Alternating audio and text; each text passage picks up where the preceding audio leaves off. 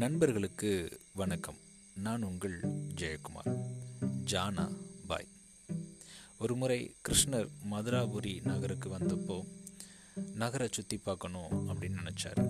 அப்போது அங்கே கூன் விழுந்த இளம்பெண் ஒருத்தி கம்சனுக்கு சந்தனம் எடுத்துகிட்டு போகிறத பார்க்குறாரு கிருஷ்ணர் அவங்கள இடைமறித்து கம்சனுக்கு மட்டும்தான் சந்தனம் பூசுவீங்களா? எனக்கெல்லாம் பூச மாட்டீங்களா? அப்படின்னு கேட்க அவங்களும் மறுப்பு எதுவும் தெரிவிக்காம சந்தனம் பூசி விடுறாங்க. அந்த ஒரு காரியத்துக்காக கிருஷ்ணர் அவங்களுக்கு அருள் புரிஞ்சு அவங்களுடைய முதுகு தண்டை நேராக ஆக்கினார். கிருஷ்ணருடைய அருள் பெற்ற அந்த பெண் அடுத்த பிறவியில் பக்த ஜானாபாயா பிறக்கிறாங்க. அது மட்டும் இல்லாமல் பாண்டுரங்கனுடைய பரம பக்தையாகவும் வாழ்கிறாங்க ஜானா சின்ன வயசில் தன்னுடைய பெற்றோரோட பண்டரிபுரத்தில் உள்ள பாண்டுரங்கன் கோயிலுக்கு போகிறாங்க அங்கே உள்ள சங்கீதங்கள் ஒலிகள் இதெல்லாம் விண்ண பழக்கிற அளவுக்கு இருக்குது இந்த இசை அங்கே பாடக்கூடிய பாடல்களில் லயித்து போன ஜானா கிருஷ்ணருடைய பக்தியாகவே மாறிடுறாங்க அது மட்டும் இல்லாமல் தன்னுடைய பெற்றோருடன் திரும்ப அவங்க வீட்டுக்கு போகிறதையும் மறுத்துட்டு கோவிலே நிரந்தரமாக தங்க ஆரம்பிச்சிடுறாங்க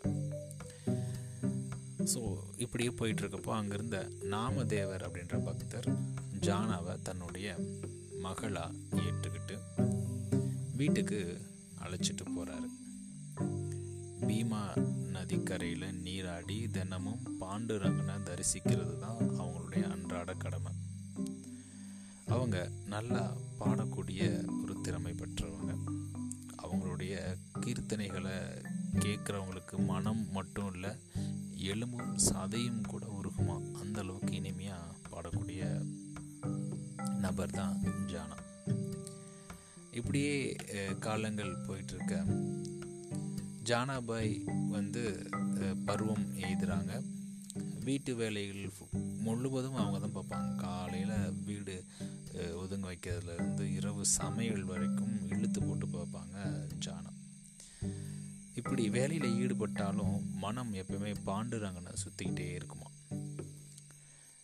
ஜானாவுடைய பெருமையை எப்படியாவது ஊரறிய செய்யணும் அப்படின்னு பாண்டுரங்கன் சிந்திக்கிறாரு. ஒரு நாள் நாமதேவருடைய தாயார் குணாபாய் ஜானாபாய்கிட்ட போய் கோதுமை மாவு அரைக்கும்படி சொல்கிறாங்க அவங்களும் பாண்டுரங்கனுடைய நாமத்தை ஜெபிச்சுக்கிட்டே அந்த வேலையை செய்கிறாங்க அப்போது பாண்டுரங்கன் ஒரு சின்ன பையனாக வேடமிட்டு அங்கே வராரு. என்னுடைய பெயர் விட்டோ போ. கோயிலில் உன நான் பார்த்துருக்கேன். பாடுற கீர்த்தனைகள் நான் ரொம்ப ரசிச்சிருக்கேன்.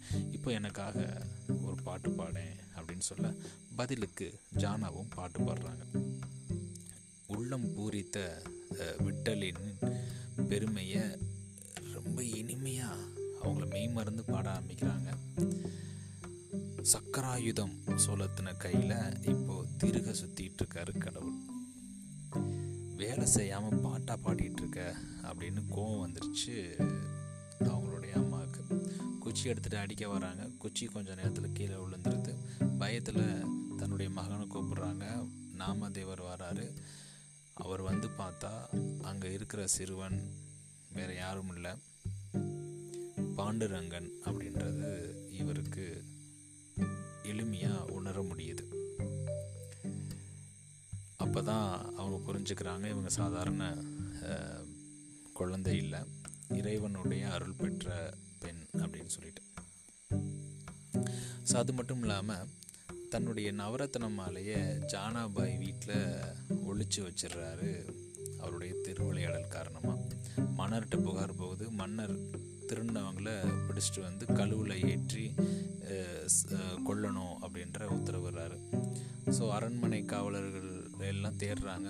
கோயிலுக்கு அடிக்கடி வர்றது யாருன்னு பார்த்தோம் அப்படின்னா அது ஜானாபாய் தான். அவங்களுடைய அறையில் போய் தேடி பார்க்குறாங்க. அங்கே வந்து நவரத்ன மாலை இருக்குது ஸோ அவங்களும் இவங்க தான் குற்றவாளி அப்படின்னு சொல்லிட்டு கழுவில் ஏற்றுறாங்க கழுவில் ஏற்றின கொஞ்ச நேரத்தில் கழு வந்து தீப்பிடிச்சு எரிய ஆரம்பிக்குது. ஸோ அப்போது வானில் ஒரு அசரீதி ஒழிக்குது அவள் தன் வாழ்நாளை பாண்டுரங்கனின் சேவைக்காக மட்டுமே அர்ப்பணித்தாள் அப்படின்ற அசரீதி. ஸோ பல கீர்த்தனைகளை பாடிய அந்த இசைப்பு நம்மளுடைய மனதில் இன்னமும் நீங்காமல் இடம் பிடிச்சிருக்காங்க அப்படின்னா ஒரே ஒரு விஷயம்.